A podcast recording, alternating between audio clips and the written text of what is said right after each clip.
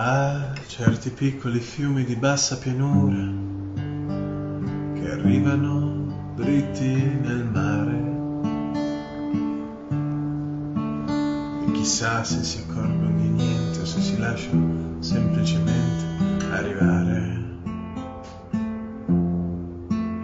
Assomigliano a certe tristezze che senza preavviso allagano i laghi del cuore. Solita acqua ci mischia un'acqua che arriva da non si sa dove.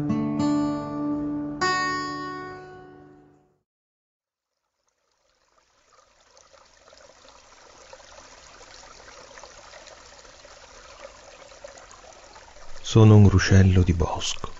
Tra i salti precipito a mare senza ritorno. Soffio il fruscio delle foglie dei faggi ai pesci riempio conchiglie del fischio degli abeti.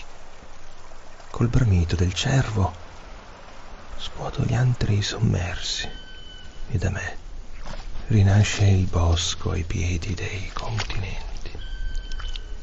In uno spazio sacro battezzo i tuoi frammenti e trascino di tutti il peso. I pesi spezzo dei tuoi tormenti. Alle mani offro l'acqua dolce su cui si specchiano i voli delle folaghe impaurite a ogni folata d'aria più scura e il brusio luminoso di api nel silenzio sterminato dei prati.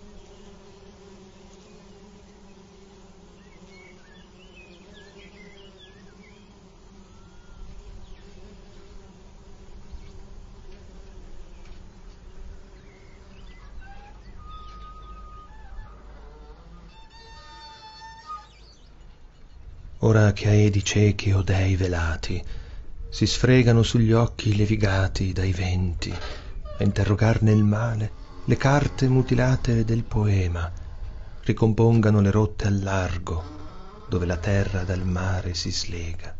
Così il tuo sguardo tocchi l'estensione dei fondali riuniscano i capelli alghe alle famiglie dei coralli. Le mani siano stanze ampie e vuote dove l'eco di tempesta si smorza e il mio spirito annegato riposi. Non temere che si offuschi la lampara in mare aperto l'occhio intermittente a cui ti appelli da cui mi guidi sotto i vertici di tutti i cieli morti da millenni. Neanche l'acqua frantumata di continuo intorno al remo ti allontana neanche il nero ricettacolo di ventri ed orsi giganteschi d'abisso sirene o mostri mi frastorna.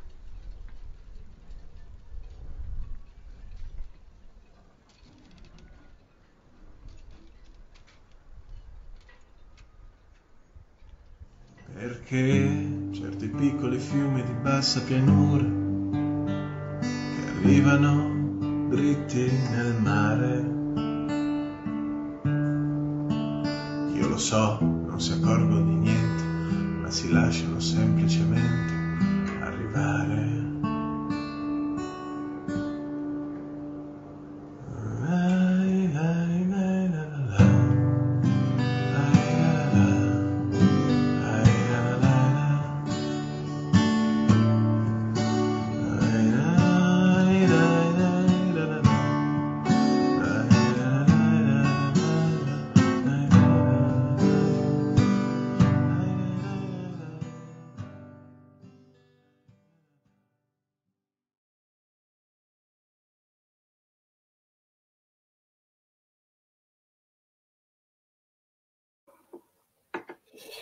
Buonasera a tutti, eccoci qua. Scusate, ci ho messo un attimo a riattivare i microfoni. Eh, questa sera ci, ci sono, c'è, c'è, l'autore Federico Federici e, e Paolo Giovannetti, eh, critico, saggista, eh, e, insomma, che dialogherà con l'autore su che cosa? Su questo libro, appunto Manufatti Poetici, il numero 4 di Manufatti Poetici, che lo trovate già in rete eh, Manufatti Poetici, Lettere d'amore a Peter Rabbit, Federico Federici, eh, che eh, insomma ha, è il numero 4 di questa piccola collana di poesia che ha avuto un piccolo stop per motivi personali che non sto qua a spiegare, eh, un piccolo stop dovuto comunque anche a, al periodo che stiamo vivendo e che adesso ha ripreso le pubblicazioni e quindi eh, presto ci saranno gli altri numeri eh, che usciranno a cadenza mensile. Io ringrazio intanto Federico, buonasera Federico. Ciao, ciao Antonio. E Paolo, perché Paolo Giovannetti che è il, grande, è il grande, buonasera, il gra- è anche il grande artefice, il nostro capo nella nel comitato redazionale di questa piccola collana che eh, si edita a Milano, grazie ad Aulo Chiesa, Zacinto Edizioni, eh, adesso siamo in diretta anche sulle pagine eh, di MTM Facebook e sulle altre pagine Facebook e anche sul canale YouTube. Allora, siamo qui per parlare di Lettere d'amore a Peter Rabbit, avete visto invece della solita sigla eh, della finestra una clip eh, realizzata dallo stesso Federico Federici, se non sbaglio, perché me l'ha mandata lui ed è, come dire, la trovate già sui vari siti, blog eh, che Federico gestisce, poi ci spiegherà. Credo che sia infatti crea- creata in collaborazione con un musicista anche, se non sbaglio, giusto Federico? Sì, sì, un mio amico Alex Arecco, con il quale ecco, abbiamo con il quale ne vedremo un'altra nel corso di questa, di questa nostra chiacchierata per presentare questo libro che potete tranquillamente trovare già in commercio sui vari siti e in qualche libreria eh, specializzata, ma io non mi dilungo oltre perché questo era il mio compito di introdurre l'argomento, lettere d'amore a Peter Rabbit e lascio la parola subito a Paolo Giovannetti. Paolo, a te. Eh. Grazie, grazie Antonio, eh, grazie per questa introduzione. Io oh, dico subito che sono uh, molto contento questa sera perché eh, finalmente conosco Federico Federici, che per me è un personaggio uh, così quasi leggendario, non dico mitico, leggendario, nel senso che eh, sono da molti anni che inse- da molti anni che inseguo la sua, uh, la sua opera, eh, che mi compare in, in varie eh, situazioni, anche personali, piuttosto curiose. Intanto metto subito eh, le mani avanti mostrando questo Parabellum, libro del 2017, che è appunto conosciuto 3-4 anni fa, eh, perché è prodotto da un mio caro amico Francesco Targhetta che a sua volta mi aveva detto sì, molto bello, ma noi l'autore eh, non l'abbiamo mai eh, conosciuto, per cui anche lì rapporti eh, lontani e eh, un po' mediati. Eh, poi c'è stato nel mio avvicinamento a Federico Federici una opera che avevo molto apprezzato e che vinse il premio Pagliarani per le opere inedite, eh, Mrogn, quasi impronunciabile, che eh, 2016 è poi pubblicata nel 2017, e poi forse l'opera che in anni, in un periodo molto recente mi aveva molto, molto affascinato è questa che vi mostro, eh, l'opera racchiusa che eh, vinse, se non sbaglio, premio Montano, uscì nel 2009 credo come vincitore del premio Montano, e poi le, tre anni fa è stata ristampata.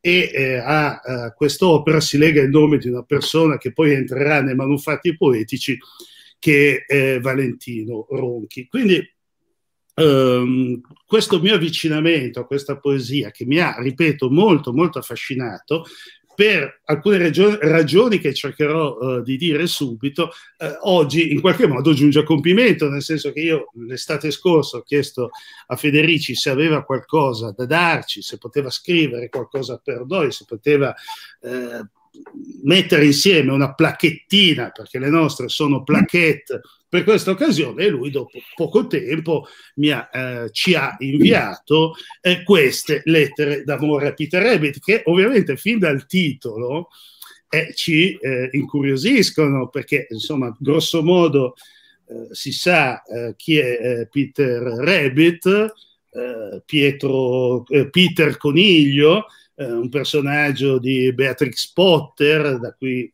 è stato tratto no, una storia per ragazzi di Beatrice Potter, da cui è tratto un film nel 2018. Fra l'altro, poi dopo Federico mi dirà, io non so ancora se dargli del tuo o del lei, poi dopo decideremo, perché noi rigorosamente ci diamo del lei per email in questi molti mesi, dall'estate scorsa in cui ci siamo spessissimo scritti.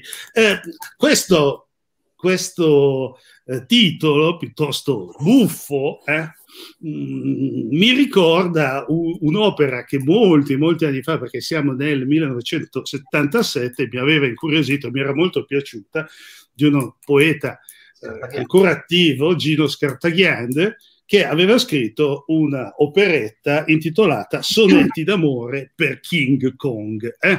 Aveva scritto un libro in cui dialogava appunto all'insegna dell'amore con King Kong, quindi dichiarazioni d'amore a King Kong.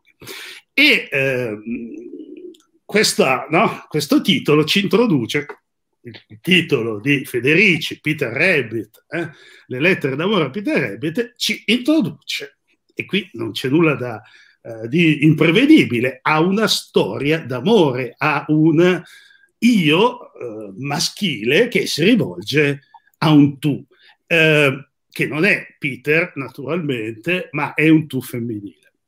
Dopo è chiaro che con l'autore eh, discuteremo, diremo qualcosa su questa, su questa storia.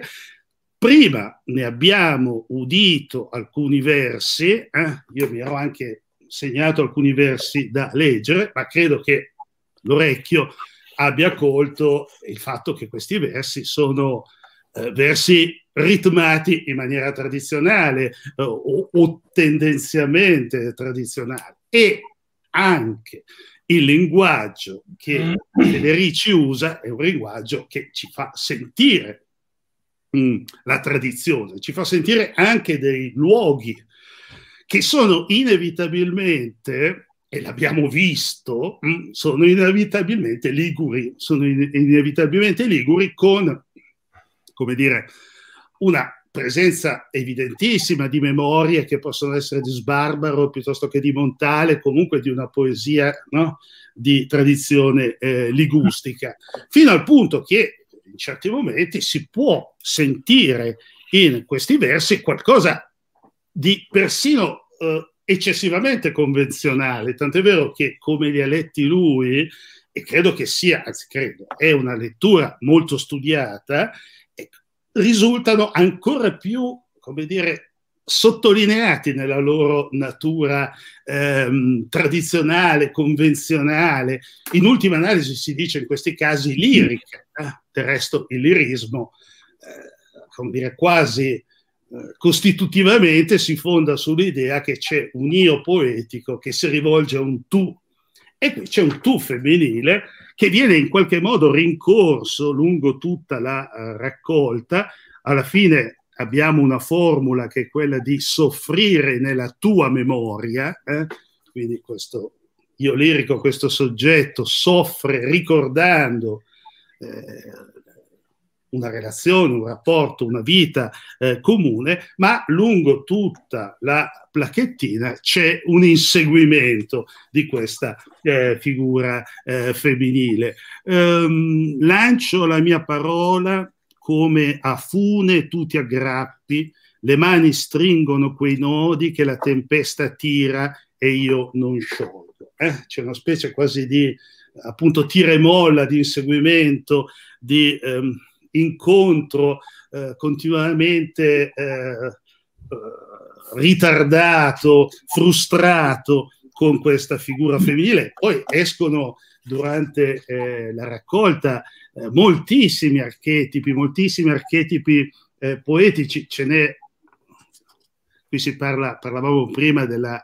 consuetudine con Berlino, con la cultura tedesca di, di Federici, c'è Heider Röslein, eh, la famosa Rosellina eh, di Goethe, la mano sulla spina della rosa non separa fiore da dolore e se resiste ad afferrarla si ferisce, dentro si recide al posto del fiore. Eh? Quindi è una variazione sulla famosa Rosellina eh, selvatica eh, di campo della, eh, di, di, Goethe, Heider Röslein. E quindi c'è davvero una, un inseguimento sia della figura femminile che sfugge, compare e scompare, ma anche l'inseguimento, si può dire, di una come dire, tradizione poetica, di una voce eh, poetica, di una di una sonorità, potremmo dire, di un ritmo che viene da lontano, che però viene riattivato in modo molto, molto particolare, molto singolare.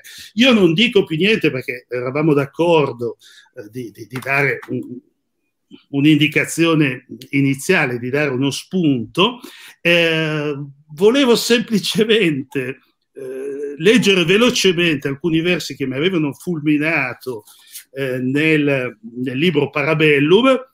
Di questo paese noi siamo la terra che frana col peso dei morti, licheni di sangue fiorito sui chiodi, alle croci, larve cresciute degli umidi mucchi di strane, frastuomo di grandi lamiere stridenti e pianti coperti da raffiche, d'unghie, di gridi, di graffi, infettati sui cavi roventi, siamo noi, numeri nomi, eccetera, eccetera.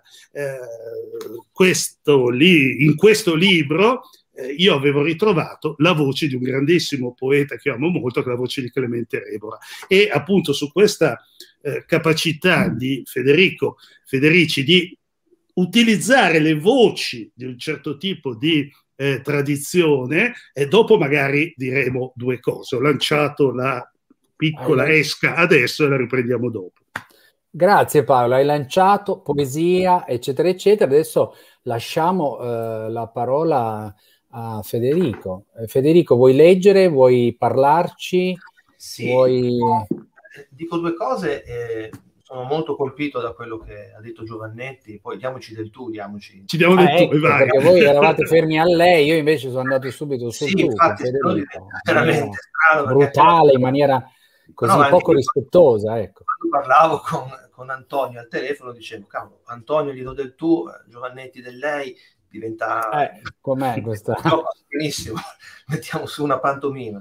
No. no, mi ha colpito veramente moltissimo quello che ha detto eh, Giovannetti, perché tanto ha colto eh, un, un, eco che avevo nel, nel, momento in cui ho deciso che il titolo dovesse essere quello, che è proprio il testo di, di Scartagliande. Perché quando... Ah titolo originario del, dell'opera era un altro, non lo svelo perché conterrebbe degli elementi biografici, quel titolo originale dell'opera. E quando ho deciso eh, di mandare il, il, testo per la pubblicazione in questo progetto dei manufatti poetici, eh, ho sentito il bisogno di comunque slegare il testo, cioè dal, dal mio contesto biografico. E mi è venuto subito questo riferimento a Peter Rabbit, che è un riferimento in cifra, nel senso che è un riferimento che solo alcune persone riescono a cogliere fino in fondo. E quando mi è venuto l'ho trovato sufficientemente leggero, sufficientemente anche buffo per entrare in contrasto come cornice con il contenuto del, del libro, che è tutt'altro che umoristico, tutt'altro che, eh, che leggero per certi aspetti.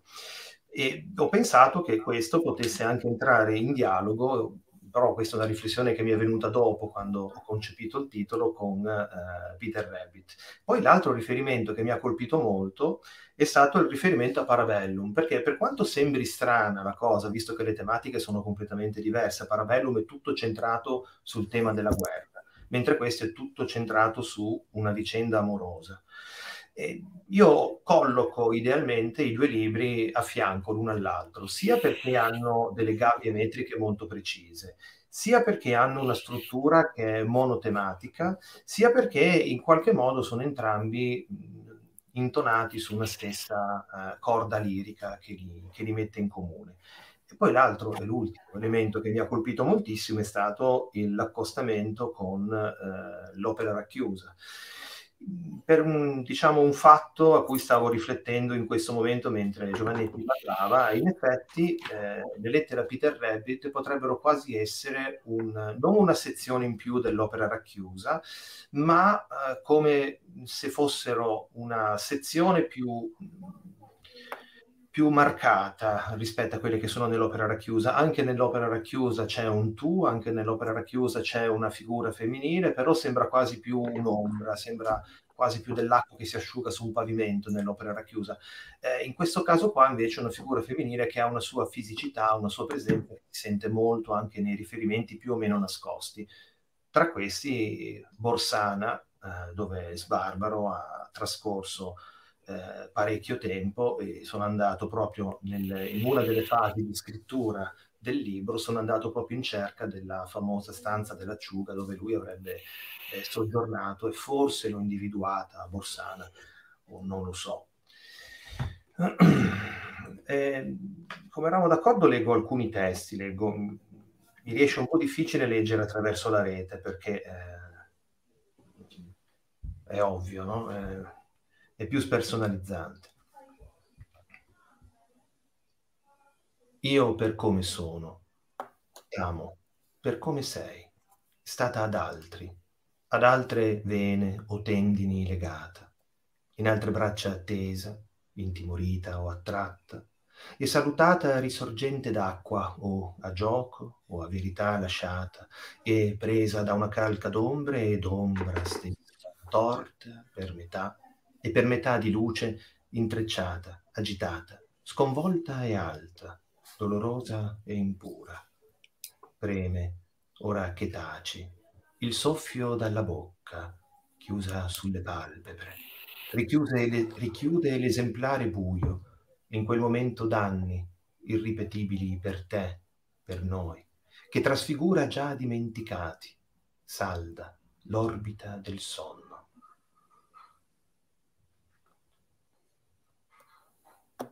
Contro il muro di un vico di riviera fruscia l'edera persa è la misura dell'autunno.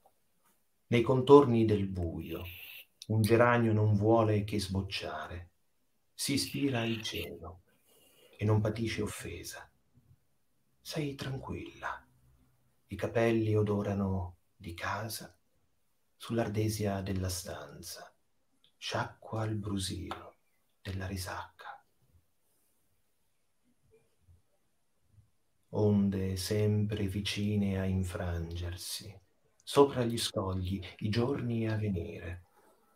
Ovunque imperversa, ci srotola contro risacche di anni, ci levica addosso i suoi ciottoli, il tempo.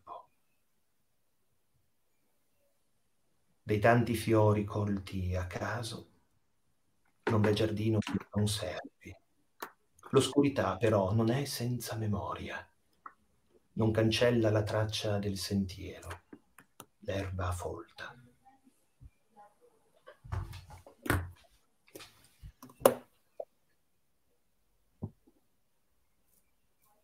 Federico, allora, stavi leggendo, se, perché sei concentrato, e quindi non volevo disturbarti, magari stai, le vuoi leggere No, no, leggiamo magari poi dopo ancora qualcosina. Leggi ancora un po', no, perché ti ho visto davvero dentro e molto ispirato. Senti, eh, io invece qui ti vorrei fare delle domande che sono delle curiosità che mi sono venute, perché lo dico anche per chi ci sta seguendo, perché ci siamo anche in diretta sulla pagina di Zacinto Edizioni e sulla pagina di Biblion Edizioni, eh, responsabile di questa collana a livello, diciamo così, eh, di edizione e siamo anche su una pagina Facebook che ci hai fornito tu, uh, Federico.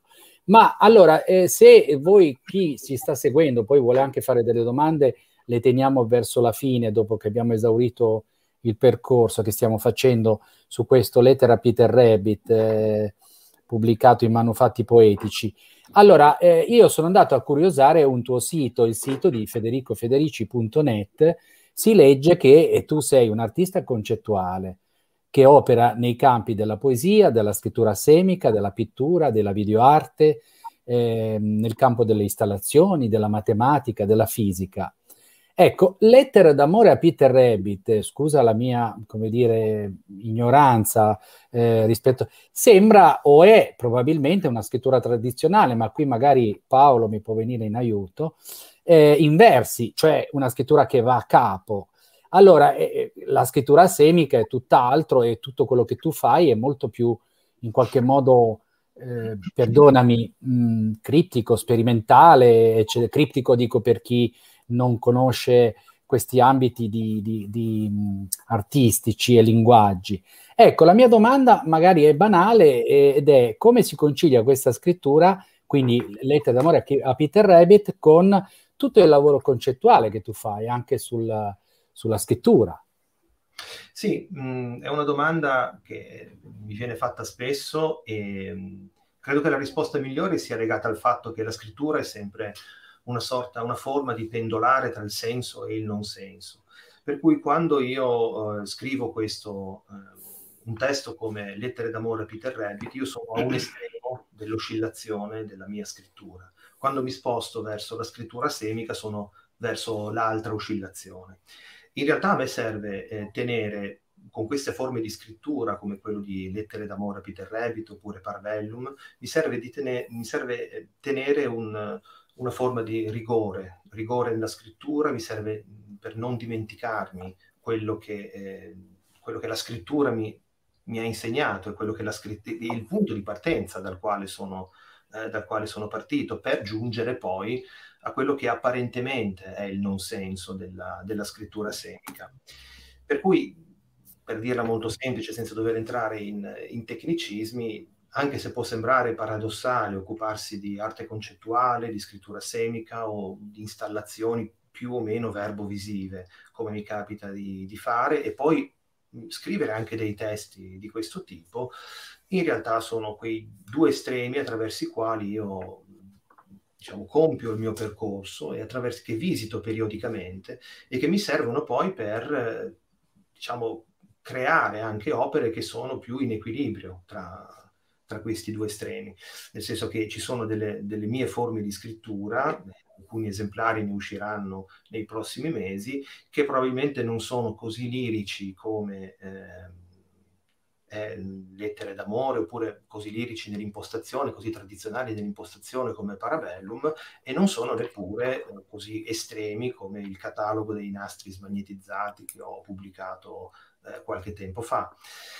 Io credo che quello che sto cercando, e eh, non so se ancora sono riuscito ad arrivare fino in fondo eh, in, questo, in, questo, percorso, è quello di costruire una forma libro nella quale riescano a coesistere e a diventare significanti sia le pagine ehm, diciamo, di scrittura più di ricerca, sia le pagine eh, meno di ricerca, quindi quelle nelle quali apparentemente affiora un, uh, un dettato lirico più spiccato.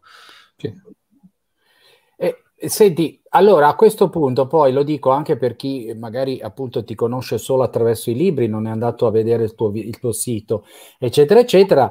Tu nel 2000 ti sei laureato in fisica all'Università di Genova e i tuoi campi di interesse sono l'applicazione della teoria dei gruppi alla fisica, biofisica, microscopia laser confocale, cibernetica, elaborazione di immagini digitali, codifica, reti neurali, microscopia a due fotoni. Eh, scusa, questi termini io li ho tradotti perché il sito è tutto in inglese, non esiste una versione italiana, almeno io non l'ho trovata, quindi ho fatto un Google Translator di quelli brutali, magari ha tradotto in maniera brutta le cose. Allora, però la curiosità mia, ma anche così, lo dico anche per chi volesse poi perché il nostro scopo è quello sempre di divulgare e di far sì che i libri poi arrivino eh, nelle case, che le persone se li comprino perché vengano incuriositi anche solo da queste dirette. Cioè, come si concilia o si alimenta? Magari non si concilia e non si alimenta la scrittura attraverso la scienza, per quanto ti riguarda, o sono attività distinte che non c'entrano niente?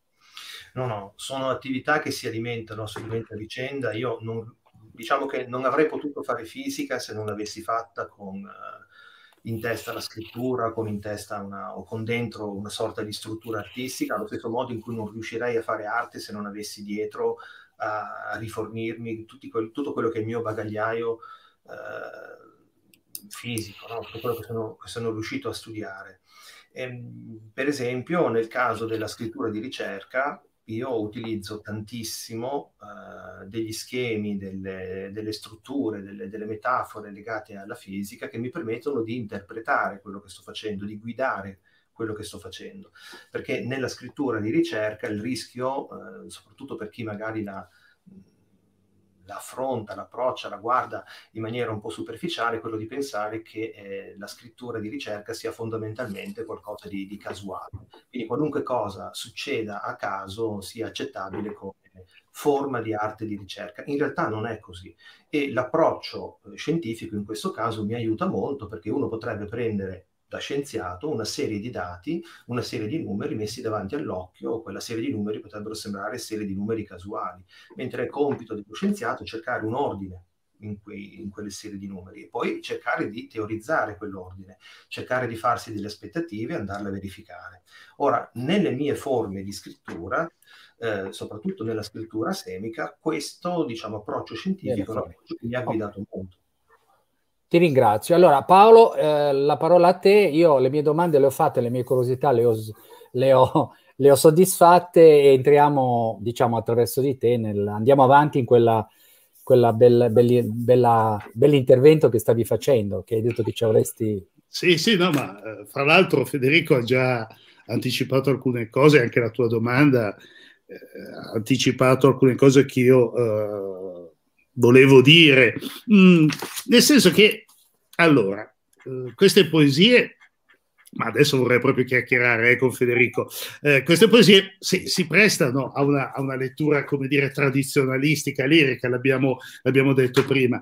Io aggiungerei anche un altro fattore, cioè eh, la eh, tua tendenza a, come dire, privilegiare alcuni riferimenti culturali.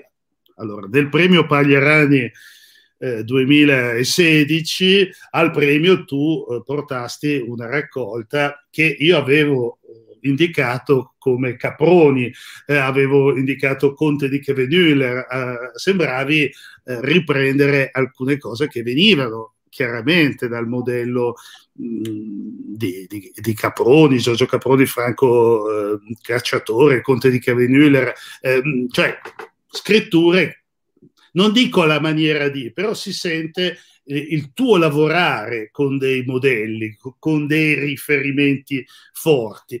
Allora, questo modo di lavorare eh, mi sembra che eh, in qualche modo eh,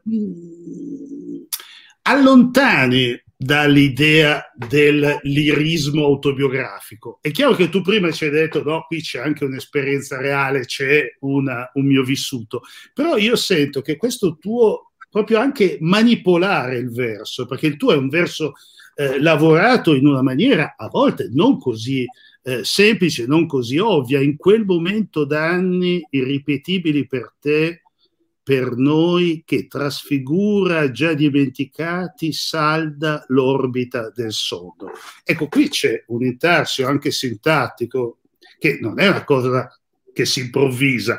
Eh, il fascino dell'opera racchiusa per me era anche un fascino ritmico, metrico, perché c'è un lavoro che tu fai che non ha eh, tanti eguali nella poesia di oggi, cioè un verso così preciso, così lavorato, ma al tempo stesso fluido, perché non è un verso che si sente come eh, artificioso. Poi, se lo si guarda da vicino, l'artificio si vede, ma l'orecchio all'inizio a un primo ascolto non percepisce, anzi può avere l'impressione anche di una musicalità facile.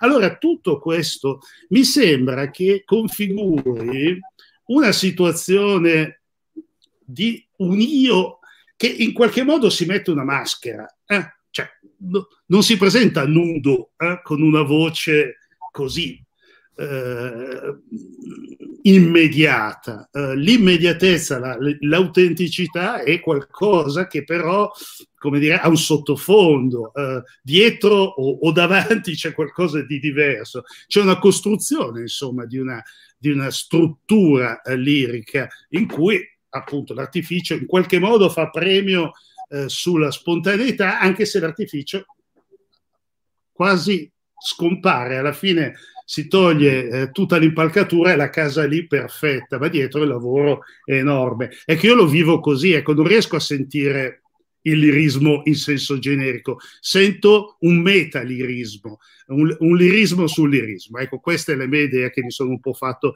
eh, di, di, di, questa poesia. adesso l'autore mi dirà che sono matto. Eh. No, no. No, no, anzi, il, il, il, fatto di lavorare su alcuni modelli credo che mi sia nato da una folgorazione che ha avuto a 15-16 anni con La terra desolata di Eliot. Quindi un autore che era abituato a scavare all'interno di altri modelli e quindi poi appropriarsi e quasi come prendere le ossa di un altro e seppellirle nel proprio, nel proprio giardino per vedere quali fiori fossero in grado di fare. Quindi io credo che involontariamente Eliot mi abbia spinto o abbia quantomeno eh, fatto scattare qualcosa che in me c'era ma che non era non sarebbe forse scattato se non ci fosse stato a 15 anni questo incontro fortissimo con la terra desolata. Poi questo discorso del, diciamo, dell'io che si vuole mh, allontanare, credo che sia di nuovo un altro discorso assolutamente corretto, tant'è vero che i primi due libri li avevo eh, firmati Antonio Diavoli, no? e, e, Antonio Diavoli era stato mh, preceduto, eh, diciamo, da una biografia nella quale io mi dichiaravo morto, eh, cioè, Diavoli era morto, quindi io ero morto, e in quel caso lì avevo mh, il, mio, diciamo, il mio gioco, fra virgolette, era un gioco che in realtà era molto concettuale perché era legato a uh, una sedia e tre sedie, l'installazione, nella quale in quel caso lì era un autore e tre autori, cioè c'era il libro che avrebbe configurato una sorta con la biografia di Diavoli, una sorta di eh, struttura, uh, l'opera sarebbe stata, poi ci sarei stato io quando presentavo Diavoli che costituivo la presenza fisica dell'autore, che però in realtà era morto, quindi c- c'era una sorta di definizione a priori dell'autore che era, che era scomparso. Eh, qualche settimana fa, quando ho registrato il, l'intervento video per Bologna in lettere, mi sono trovato nel mio studio con i versi clandestini, che erano il primo libro nel quale avevo raccolto le mie esperienze diciamo di quindicenne, sedicenne, diciassettenne. E allora ho voluto andare a rileggere un po' questi, questi testi. E sono rimasto molto colpito dal fatto che eh, alcuni di questi testi sembrano, eh, diciamo, potrebbero essere trasposti in alcune opere che ho scritto dopo, cioè c'era già scritto tutto lì dentro, l'ho riconosciuto, ho riconosciuto proprio anche certi motivi ritmici che utilizzo adesso, lì c'erano, però magari affioravano ogni tanto, affioravano una poesia su dieci per cui io credo che sia nato poi tutto da, da una sorta di lavoro inconscio che ho fatto nell'adolescenza, che adesso è un macchinario che poi nutrendosi del, del mio studio in fisica, quindi di nuovo un, uh, un, rapporto, come dicevo prima, che è un rapporto col caos, una ricerca di ordine nel caos, nel caos apparente, credo che poi questo meccanismo si sia ormai diciamo, messo in movimento e stia producendo questo tipo di, di opere assolutamente meditate.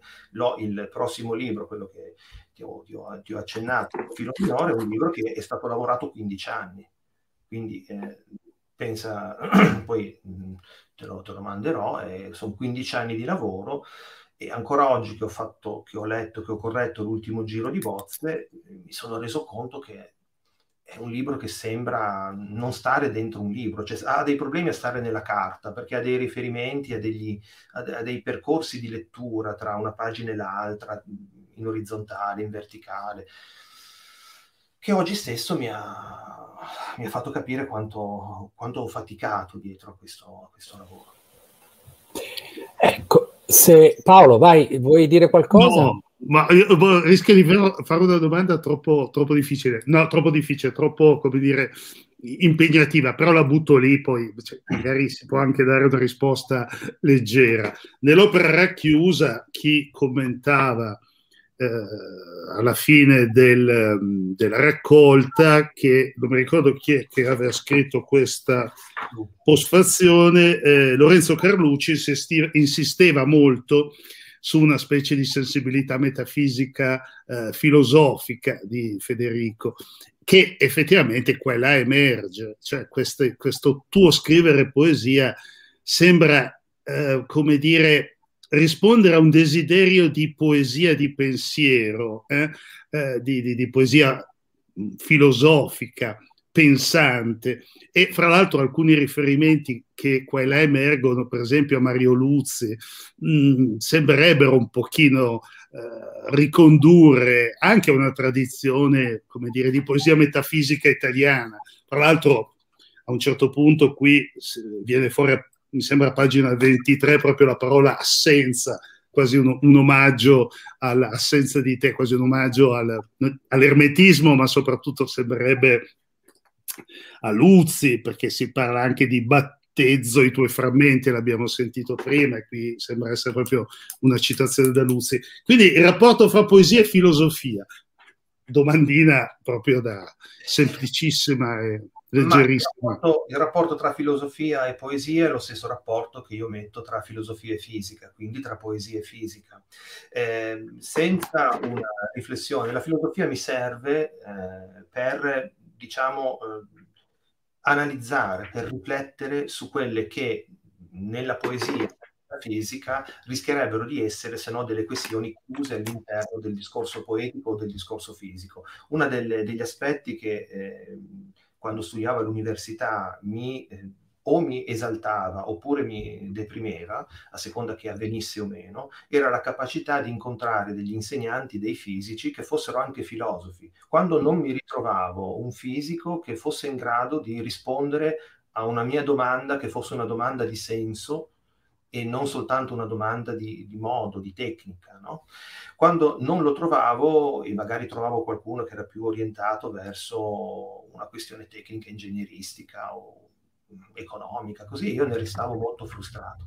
Per fortuna eh, ero così frustrato nei primi anni che avevo pensato anche di cambiare facoltà perché forse non trovavo abbastanza filosofi tra i fisici.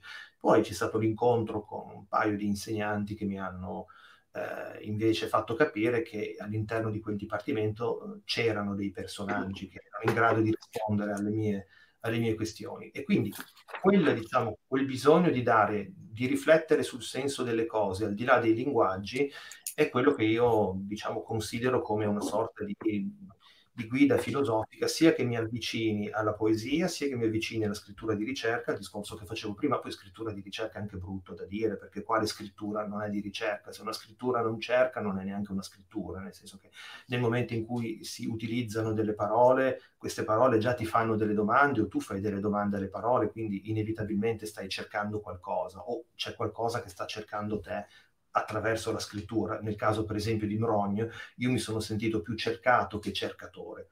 Infatti, alle volte quando giro nel, nel bosco, eh, alcuni di, frammenti dei video che, che, abbiamo visto e che vedremo sono proprio presi dal Colle del Melonio, Mrogne, in dialetto.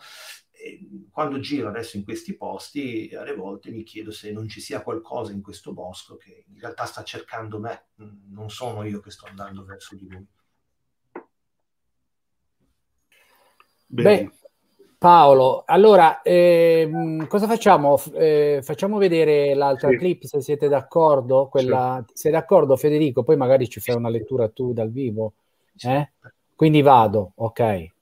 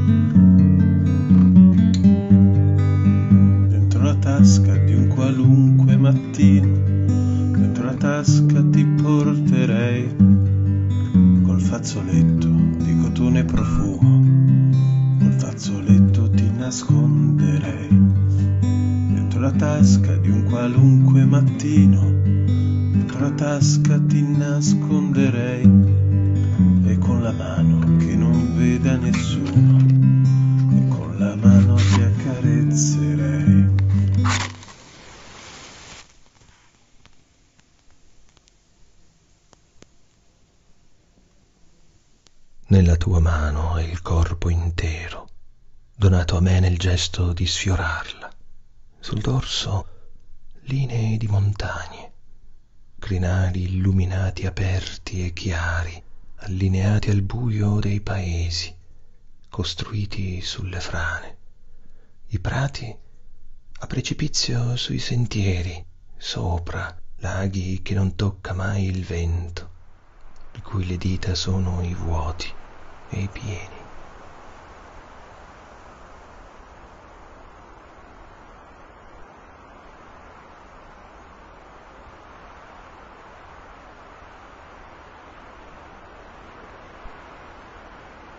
Ci eravamo passati accanto in sogno, additando quei muri fatiscenti, eretti contro antiche fondamenta, rimasti in piedi malgrado la strada rovini scavata in discesa e l'acqua solchi la pietra e cespi d'ortica nei fossi pungano tra la lavanda.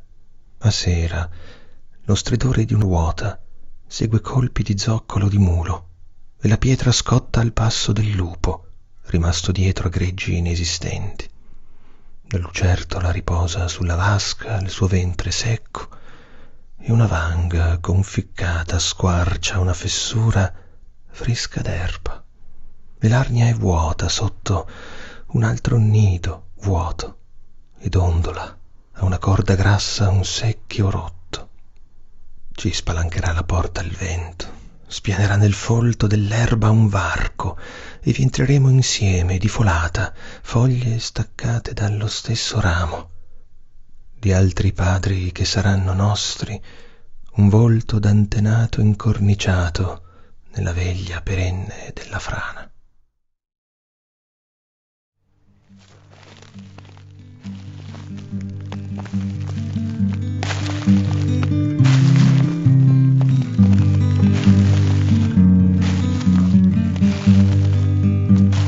Tasca di un qualunque mattino, la tasca ti porterei col fazzoletto di sete e profumo, col fazzoletto ti coprirei.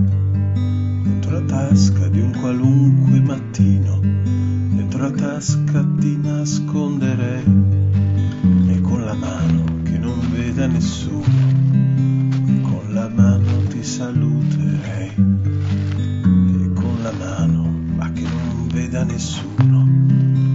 Questa mano ti saluterei.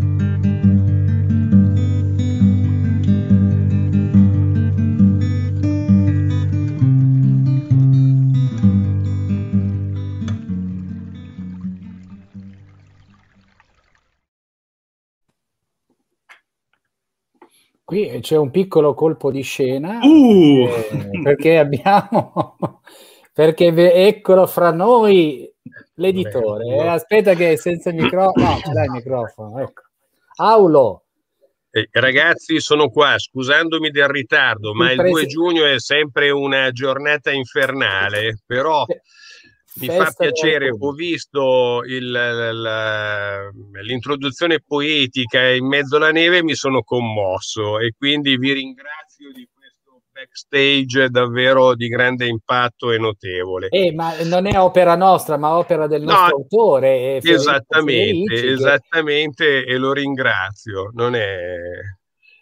Non è da poco, lì, eccolo lì, eccolo lì. Vedi, eh, anche tu hai la copia, giustamente, che poi io lo voglio dire, però eh, qui noi Sì. alla fine di ogni, eh, di ogni Sì. libretto, di ogni plaquette, Sì. c'è scritto questa è la numero puntini puntini, ma i numeri Ecco. non li mettiamo mai, possiamo mettere il numero che vogliamo, Dobbiamo... cioè quando la compriamo. Allora, la verità è, eh, allora, da un punto di vista organizzativo, se ben ricordi, nasceva con delle presentazioni in diretta, li avremmo anche numerati al Numerati momento. lì. Invece così e mi è sfuggita un po' la numerazione, però eh, effettivamente la tiratura è limitata, per cui rappresentano un po' un unicum eh, nel loro genere. Comunque, guardate, io eh, volevo dirvi questo anche Eh, al dici? nostro- al nostro Federico, al nostro Federico.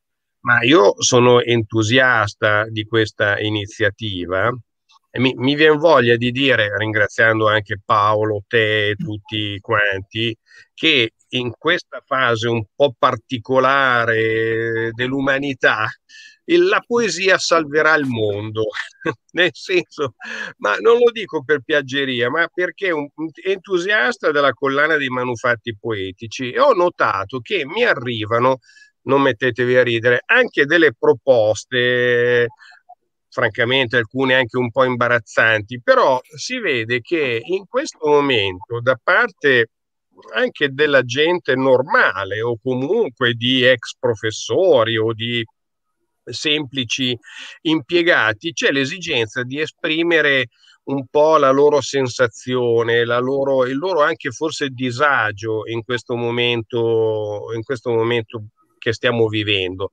almeno da un paio d'anni a questa parte, disagio economico, disagio sociale e disagio anche medicale no? che abbiamo anche provato. Non è...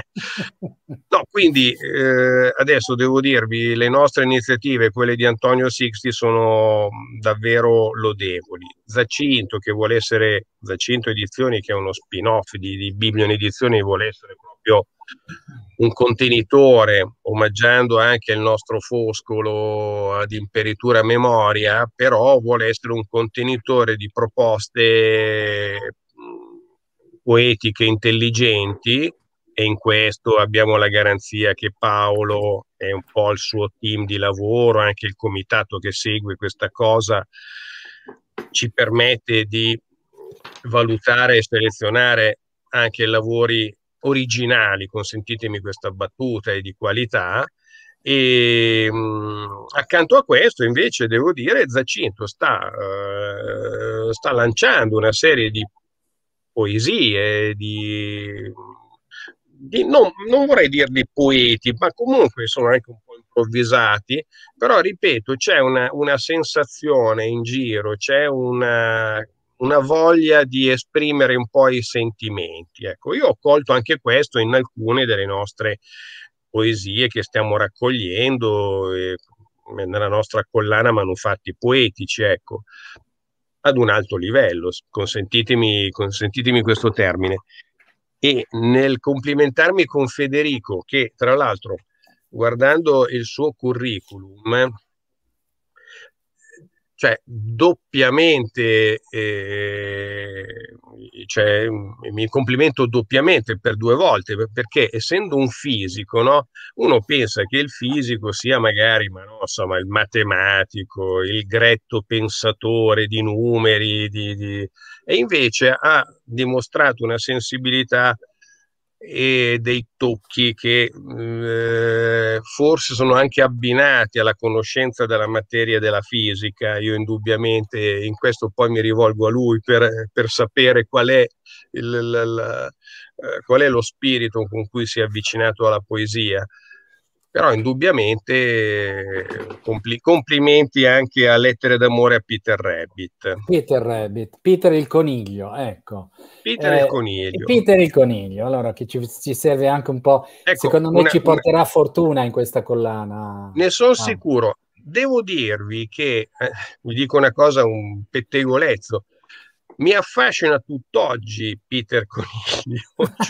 Cioè, cioè le storie, ma no, al di là della battuta, mi sento anche un bambinone forse, ma quando vedo anche le storie di Peter Rabbit e della Beatrix Potter, ma io lo trovo commoventi anche da, da un certo punto di vista. Una piccola divagazione, ma Una divagazione. Sono, anche se rim- rimane misterioso questo Peter Rabbit, sì, giusto no, Federico? Certo. No, Federico. Eh, non lo so se è un omaggio alla nostra autrice inglese oppure è una cosa diversa. Sentiamo la parola di Federico. Vi ringrazio, scusatemi anche del, del ritardo. Sì, è un riferimento assolutamente cifrato. Quindi eh, penso che lo sappiano pochissime persone. riferimento vero, però eh, quello che dicevo prima era la cornice ideale anche del gioco con King Kong e Scartagliande era la cornice ideale per racchiudere questo manipolo di testi. Vi leggo, vi leggo un paio sì, di leggiamo. Leggiamo, leggiamo.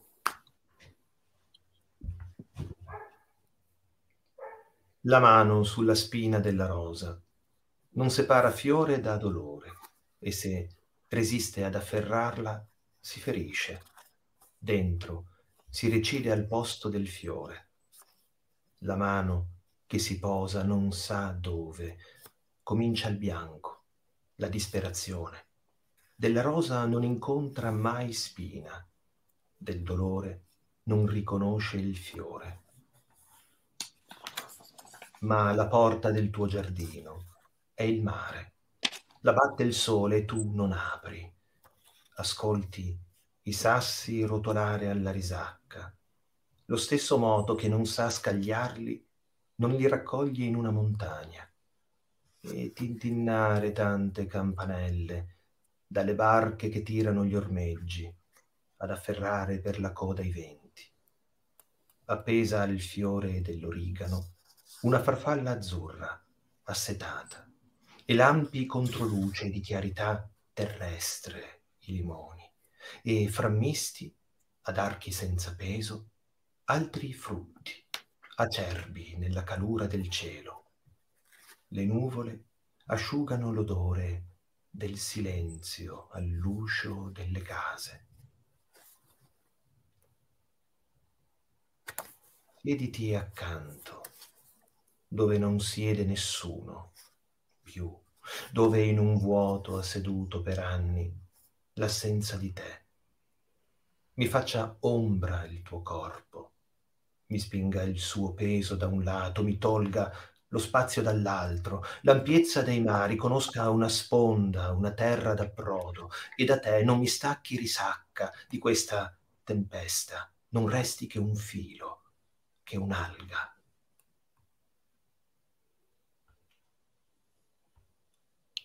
Attraverso sempre e solo il cuore di una fiera in festa e non so che volti vedo di chi più mi attornia, di chi mi aspetta, li calpesto in terra, compattati in un'unica maceria. Sui lastricati scroscianti di voci, battuti a scaglioni dai passanti, in marcia al fronte degli aperitivi, accolti da una salva di bicchieri, solo un colpo di frusta del vento, del coprifuoco dei portici spenti. Ecco, allora... Ehm... Complimenti. Ah, complimenti perché, perché, complimenti perché so che Aulo ha, bis- ha, bisogno di poesia. Sì. Ah, giusto, la poesia ci salverà, giusto Aulo? La poesia ci salverà. Bravo. Allora, invece da, eh, direi Paolo, se vuoi concludere tu. Ma eh, sì, io penso che allora, intanto non abbiamo forse mai nominato Michele Zaffarano, l'abbiamo lasciato Michele no, Zaffarano, è vero, no, eh, Michele, Michele, dire. Eh, Michele dove, Zaffarano, dove... Che, che, che, no, lo sa, io ho chattato prima con lui, poi mi ha detto che si doveva, era un po', doveva riposarsi, che vedeva, ne, viste, ne vedeva una parte, ma poi la, la, voleva rivedersela, gustarsela tutta intera dopo, quindi lo salutiamo. Perché volevi nominarlo Paolo? No, per salutarlo, ringraziarlo, eh, perché non lo, no, abbiamo, forse non, non, l'avevamo nominato prima, solo per... No, no è vero, no, no, no, è vero, non, è, uno dei, perché... è, uno del trio malvagio che ha messo in piedi manufatti poetici, eh, quindi è importantissimo ricordarlo, eh, non è... Non, non, No, cioè... perché magari lui invece no, c'è anche Michele Zaffarano qua dentro. Ecco, no, è importante. Diciamolo, Michele... ecco. Sì, sì, no, il trio malvagio, dai. Trio malvagio. Allora, però, siccome abbiamo, abbiamo un master control come Paolo Giovannetti, io direi che lui deve concludere. No, sì. io, io, io, in realtà volevo fare una domandina velocissima. Sì, ma vai, vai, vai. Se vai. posso. No, Prego. Che, che potrebbe Anch'io. contenere anche un, un, una notazione molto pessimistica, però volevo porla proprio a, a, a, Federico. Allora, Federico, tu sei uno che appunto hai detto con estrema chiarezza questa no, tua volontà di muoverti dagli estremi di una poesia apparentemente solo lirica agli estremi di una asemic poetry, quindi qualcosa di lontanissimo. Però poi c'è una vita quotidiana eh, nel senso che i poeti tendono a essere catalogati. Siamo in un momento nella storia della poesia italiana in cui i clan, i gruppi, le confraternite cominciano a sentirsi fin troppo. Eh, sono un po' ritornati di moda e anche una certa conflittualità. Ah. Tu come fai? Con chi stai poi? Con chi stai? A, a, a chi ti accompagna al momento buono? Guarda, io fondamentalmente sto da solo è, è quello. Nella, nella, diciamo, nel, nell'ambiente, nell'ambiente, poetico, letterario, fondamentalmente sto da solo. Eh, non... Posso dirti che ho degli scambi molto, molto forti, e molto intensi, soprattutto per quello che riguarda la scrittura semica con diciamo, scrittori americani, canadesi, fuori, fuori dai confini, perché è una, un tipo di scrittura soprattutto che ehm, sta avendo del, eh, dei riscontri teorici, del, stimola quantomeno dei discorsi teorici eh, che sento arrivare soprattutto da quelle parti, però sono sempre non appartenenze di gruppo, è un frequentarsi perché in quel momento stiamo facendo la stessa ricerca. Mm, tutto sommato in questo di nuovo applico un po' quello che mm, è sempre stato anche il mio modo di vivere la ricerca quando facevo il ricercatore a tempo pieno all'università, si appartiene magari a un gruppo di ricerca, perché chiaramente anche all'università non, non, si può fare ricerca da soli, però tutto sommato i confini di questi gruppi sono piuttosto fluidi. Nel momento in cui un confine diventa un muro, una barriera e quindi diventa una sorta di, di medioevo, di una cittadella contro un'altra cittadella, si perde anche il senso della ricerca. Io ho sempre trovato abbastanza sconveniente, questo succedeva soprattutto negli ambienti che dell'università confinavano con, con interessi più alti della ricerca, ho notato alle volte che c'erano delle, eh, dei tentativi magari di nascondere certe, certe scoperte o comunque certe, certe, intuizioni che c'erano state per ragioni me- prettamente economiche. Questo so che mi disturbava. Allo stesso modo, quando ti dico che sto da solo è perché eh, forse trovo che sia il modo il modo migliore per poter dialogare con tutti, forse. Eh, certo. Aulo, cosa... No, volevo chiedere appunto due piccole questioni perché davvero è poesie molto toccanti e mi sono piaciute tantissimo, al di là del...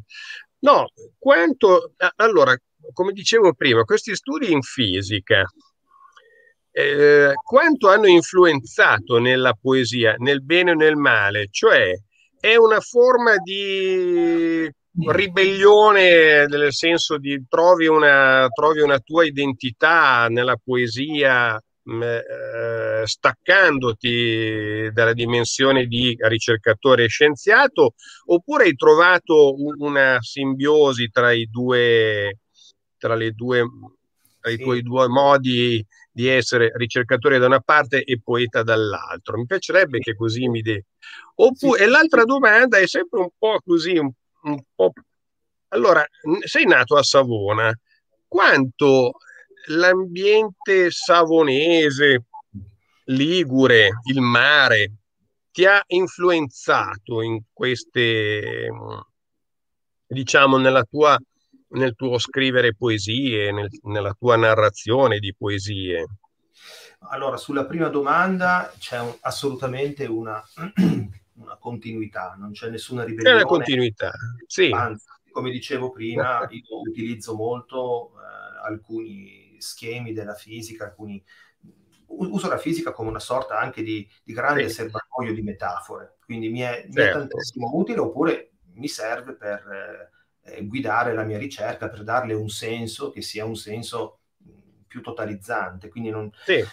penso che la, diciamo, l'insegnamento in questo senso più, più, grande che ho avuto l'ho avuto all'università quando eh, ho letto alcuni libri di Feynman il quale appunto era, dal mio punto di vista, era il fisico per eccellenza, perché era il fisico sì. che sapeva coniugare il rigore, l'intuizione, la genialità e la sensibilità. Feynman non si è mai nascosto, eh, non si è mai nascosto la bellezza che c'è sia nella ricerca che la bellezza che c'è nella, nell'arte. Sì, nella, certo. Il suo modo probabilmente era più verso la musica o altre forme, però quello diciamo che è a livello proprio elementare quello che potrei dire in questo senso.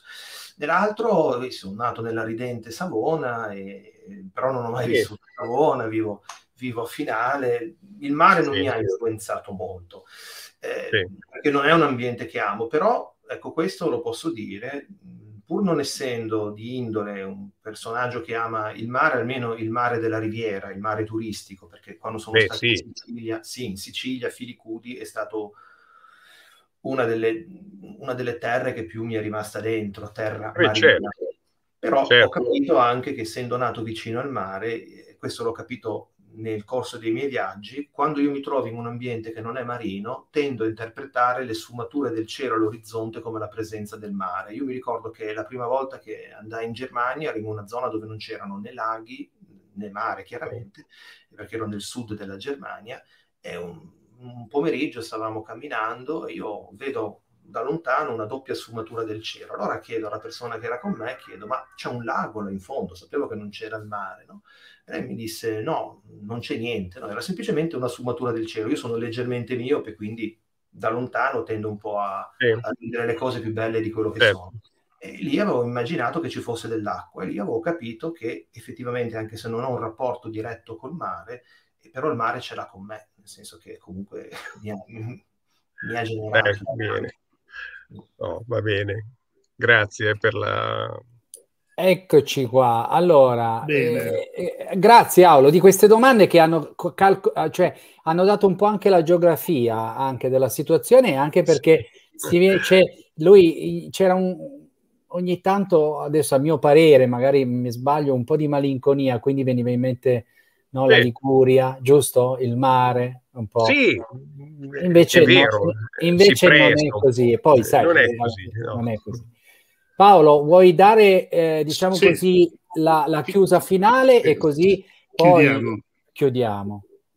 Sì, io eh, ringrazio Federico per le sì. poesie che ci ha dato, ma devo dire questa sera anche per questa lezione di rigore intellettuale, perché e anche, se vogliamo, questa dichiarazione di solitudine che eh, io personalmente apprezzo enormemente, però non, non intendo assolutamente commentare eh, tante cose che si potrebbero commentare su questo tema perché faremo un'inutile polemica, ma io parlo di rigore intellettuale eh, nel senso di eh, capacità di costruire dei testi, di impostare delle questioni, eh, dei problemi con estremo rigore. Io in tutte le sue opere poetiche, quelle che conosco, ho, ho trovato e apprezzato enormemente questa capacità di, di, costruire il libro, di costruire un percorso con estremo rigore e appunto con questa... Uh, uh, capacità insomma, di gestire le forme in modo estremamente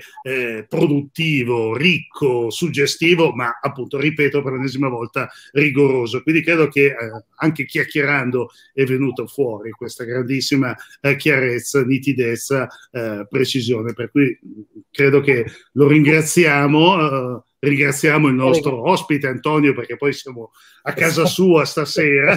sì, esatto.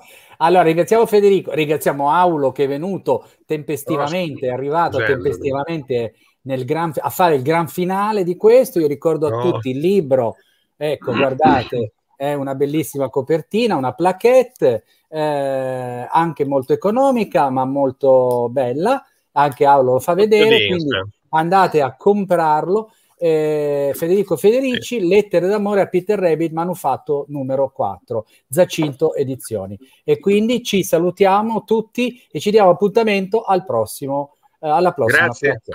Alla prossima plaquette. Ciao Federico.